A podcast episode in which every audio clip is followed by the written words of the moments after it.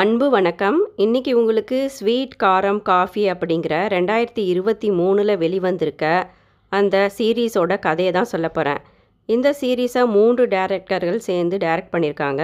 முக்கியமாக விஜய் நம்பியார் அப்படிங்கிறவர் டைரக்ட் பண்ணியிருக்காரு. வாங்க கதைக்குள்ளே போகலாம். எழுபது வயதாகும் சுந்தரியின் கணவர் இறந்து போய் ஒரு வருடம் முடிய போகுது. சுந்தரி பாட்டி நல்லா படிச்சிருக்கிறாங்க மாடர்ன் தாட்ஸ் இருக்கிறவங்க. ரெண்டு மகன்கள் இருக்காங்க அவங்களுக்கு. மூத்த மகன் ராஜரத்தினத்தை கூட வாழ்ந்து வந்துக்கிட்டு இருக்காங்க சுந்தரி பாட்டி. ராஜரத்தினத்துக்கு ஐம்பது வயது இருக்கலாம். நல்ல வேலையில் இருக்கிறாரு அவர். அவரது மனைவி ஒரு ஹோம் மேக்கர் காவேரின்னு பேர். காவேரிக்கு நடுத்தர வயது குடும்ப தலைவி குடும்பத்துக்காகவே தன்னலமில்லாமல் உழைச்சி வாழ்ந்துக்கிட்டு இருக்கா. அவளுக்கு இரண்டு பிள்ளைகள் மூத்த மகன் பாலா. வேலைக்கு போய் வந்துக்கிட்டு இருக்கான். அடிக்கடி பைக் ரைடு போவான். அவன் இஷ்டத்துக்கு வாழ்ந்து வந்துக்கிட்டு இருக்கான் சுதந்திரமாக மகன். அடுத்தது ஒரு மகள் நிவேதிதா இருபத்தி நாலு வயதாகுது. கல்லூரி முடிச்சிட்டு கிரிக்கெட் விளையாட்டு வீராங்கனையாக இருக்கிறா. எப்படியாவது இந்தியன் கிரிக்கெட் டீமில் செலக்ட் ஆகி நல்லா விளையாடணும் அப்படின்னு கடுமையாக நிவேதிதா பயிற்சி செஞ்சு வந்துக்கிட்டு இருக்கா. நல்ல விளையாட்டு திறமை இருக்குது அவளுக்கு. அவளுடைய காதலன் கார்த்திக்கு. அவனும் ஒரு கிரிக்கெட் பிளேயராக இருக்கான். கார்த்திக் கிரிக்கெட் விளையாடினாலும் காதலி நிவேதிதாவை மிகவும் விரும்பினாலும் அவளது கிரிக்கெட் விளையாட்டுக்கு அவன் முழுமையாக ஆதரவு தரலை. எதனால்? நிவேதிதா கோபத்தால் காதலனை விட்டு சில காலம் விலகி இருக்க முடிவு செய்கிறா பாட்டி சுந்தரிக்கு வயதாகிட்ட காரணத்தால் சுகர் பிபி அப்படின்னு நோயோடு போராடிக்கிட்டு இருந்தாலும் வாழ்க்கையில் எந்தவித பிடிப்பும் இல்லாமல் ஏதோ ஒரு சோகத்தில் தான் இருக்கிறாங்க சுந்தரி பாட்டி. சுந்தரி பாட்டியுடைய மருமகள் காவேரிக்கும் அவளது கடுமையான உழைப்பை அந்த குடும்பத்தில் யாருமே அங்கீகரிக்கலை. அவளை பாராட்டலை அவளை புரிஞ்சிக்கலை அப்படிங்கிற ஏக்கம் இருந்துக்கிட்டே இருக்குது கணவர் ராஜரத்தினம் காவேரியை ஒரு வேலைக்காரியை போல தான் நடத்தி வராரு. மகன் பாலாவும் அம்மாவை மதிக்கிறதில்ல. இதனால் வீட்டின் மூன்று பெண்களும் கொஞ்சம் மன உளைச்சலில் டிப்ரெஷனில் இருக்கிறாங்க. தனியாக எங்கேயாவது சில நாட்கள் சென்று வரலாம் அப்படின்னு ஒரு சின்ன ஒரு டூருக்கு போயிட்டு வரலாம் அப்படின்னு அந்த குடும்பத்து மூன்று பெண்களும் முடிவெடுக்கிறாங்க. அதுக்கு ராஜரத்தினம் ஒப்புக்கலை. இதனால் ஒரு கடிதம் எழுதி வச்சுட்டு இந்த மூன்று பெண்களும் தெரிஞ்சவங்க கிட்ட ஒரு காரை கடன் வாங்கிக்கிட்டு கோவாவுக்கு டூர் செல்ல முடிவெடுக்கிறாங்க. செலவெல்லாம் பாட்டியினுடையது. இப்போ மூணு பேரும் புறப்பட்டுட்டாங்க கோவாவுக்கு. பேத்தி நிவேதிதா தான் காரை ஓட்டி வந்துக்கிட்டு இருக்கா.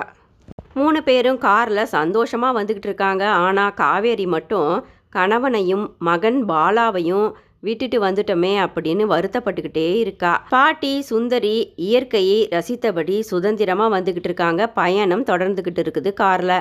ஆன்லைன் மூலமாக நிவேதிதா ஒரு ஹோட்டலில் புக் செஞ்சுருந்தா. அந்த ஹோட்டலுக்கு மூணு பேரும் போய் தங்குறாங்க. அந்த ஹோட்டலோ மிக மோசமான ஒரு ஹோட்டலாக இருந்தது. பெண்களுக்கு பாதுகாப்பு இல்லாமல் இருந்தது போல தோணுச்சு. எப்படியோ சமாளித்து மூணு பேரும் அங்கிருந்து மேலும் பயணத்தை தொடர்றாங்க. காவேரி மனம் தாழாமல் கணவருக்கு ஃபோன் செய்து தாங்கள் கோவாவுக்கு டூர் வந்த விஷயத்த சொல்லிடுறா. கணவர் ராஜரத்தினமோ காவேரியை கண்டபடி திட்ட ஆரம்பிச்சிடுறாரு.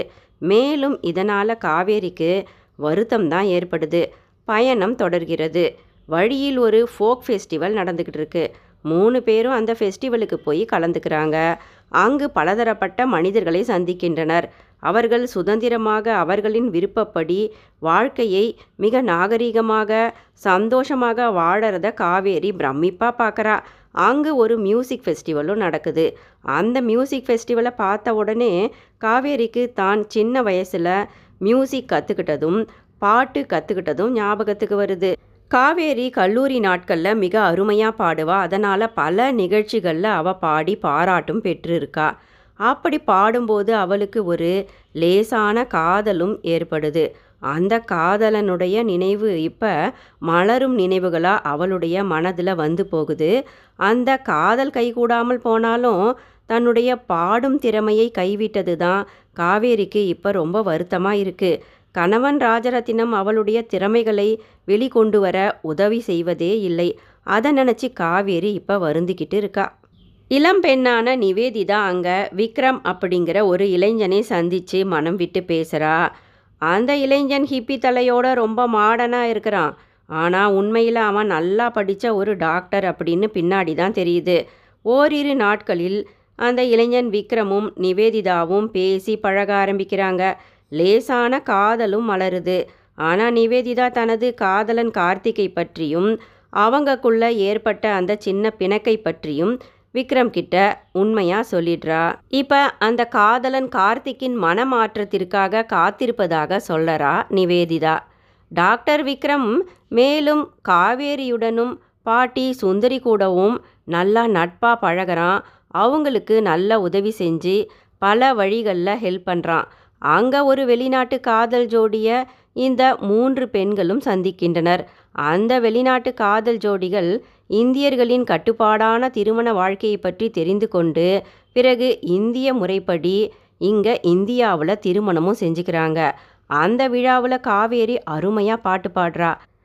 காவேரியுடைய பாடும் திறமையும் வெளிப்பட்டு நல்ல பாராட்டையும் அவ பெற்று சந்தோஷமடைகிறா இப்படி இருக்க பாட்டி சுந்தரி மட்டும் தனது ஒரு தோழிக்கு அடிக்கடி ஃபோன் செஞ்சு தேவா அப்படிங்கிறவருடைய ஃபோன் நம்பரையும் அட்ரஸையும் வாங்கி தரும்படி கேட்டுக்கிட்டே இருக்கிறாங்க. தான் இறப்பதற்குள் தேவாவை பார்த்துவிட வேண்டுமென்ற ஏக்கம் பாட்டியிடம் அதிகமாகவே இருந்தது.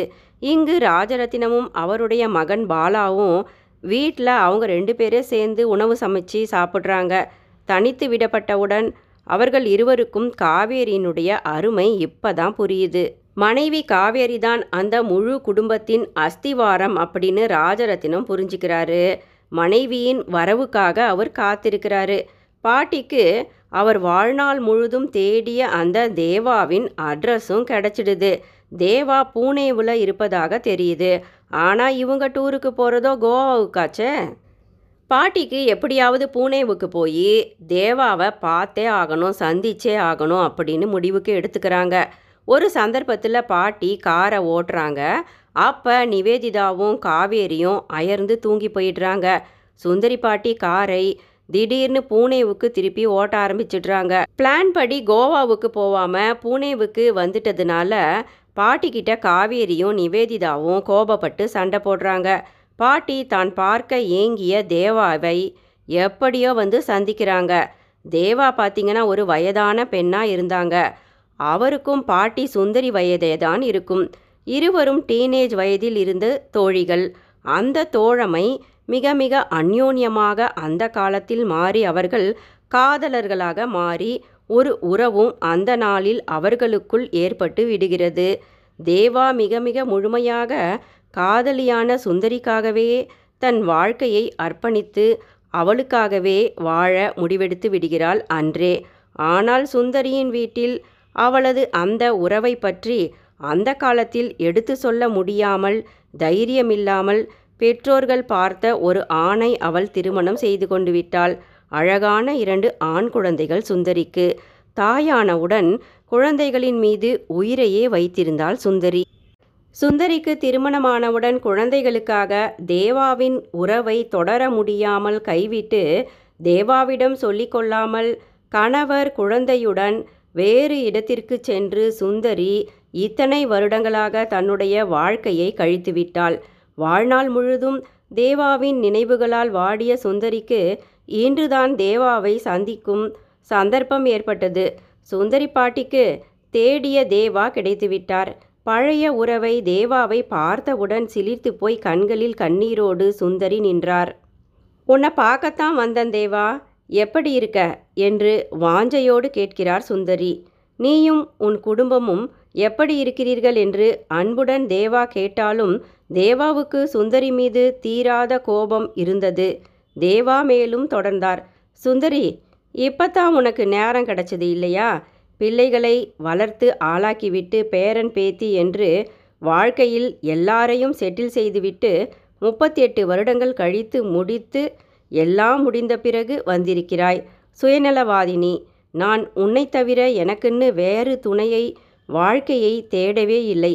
இயற்கையோடு தனிமையில் வாழ்ந்து வந்துவிட்டேன். அன்னைக்கும் சுந்தரி நீ உன் கணவர் பிள்ளைகளுடன் சந்தோஷமாக வாழணும்னு தான் நான் ஆசைப்பட்டேன். என்னால் உன் குடும்ப வாழ்க்கையில் பிரச்சனை வரக்கூடாது என்று நான் முடிவாக இருந்தேன். அன்று நீ என்னிடம் சொல்லிவிட்டு போயிருக்கலாம். நான் மிகவும் சந்தோஷப்பட்டிருப்பேன். சொல்லாமல் கொள்ளாமல் என்னை ஒரு குற்றவாளியைப் போல் நினைக்க வைத்துவிட்டு தவிர்த்துவிட்டு சென்றதுதான் எனக்கு மிக வருத்தமாக இத்தனை வருடங்களாக குத்திக்கொண்டே இருந்து வந்துள்ளது என்று தேவா சொல்லி முடிக்கிறார். மேலும் தேவா தொடர்கிறார். நீ இனிமேலும் உன் குடும்பத்தோடு போய் வாழ ஆரம்பிச்சிடு சுந்தரி. இனி நான் என்ன சொல்ல? என்று விரக்தியாக பதிலளிக்கிறார் தேவா. சுந்தரி பாட்டிக்கு முகத்தில் அரைந்தாற்போல் இருந்தது. பலதரப்பட்ட மக்களை சந்தித்துவிட்டு டூரை முடித்துக்கொண்டு சென்னைக்கு திரும்புகின்றனர் மூவரும். காவேரியுடன் அன்பாக பழகி மனைவிக்கு மதிப்பு தர ஆரம்பிக்கிறார் ராஜரத்தினம். நிவேதிதாவை அவளது கிரிக்கெட் மீதான ஆர்வத்தை புரிந்து கொண்டான் காதலன் கார்த்திக். அவர்களும் ஒன்று சேர்ந்து விட்டனர். ஆனால் சுந்தரி பாட்டி மட்டும் பழைய துணையான தேவாவை நினைத்து வாடிக்கொண்டிருந்தார். கடைசியில் திடீரென்று தேவா அந்த டாக்டர் விக்ரமின் உதவியுடன் சுந்தரியை தேடி வந்துவிட்டார் அவருடைய வீட்டுக்கு. இனி சுந்தரியுடன் வயோதிகத்தில் நல்ல ஒரு துணையாக நட்போடு பயணிக்கப் போவதாக தேவா சொல்கிறார். சுந்தரி ஆனந்த கண்ணீர் விடுகிறார். நன்றி.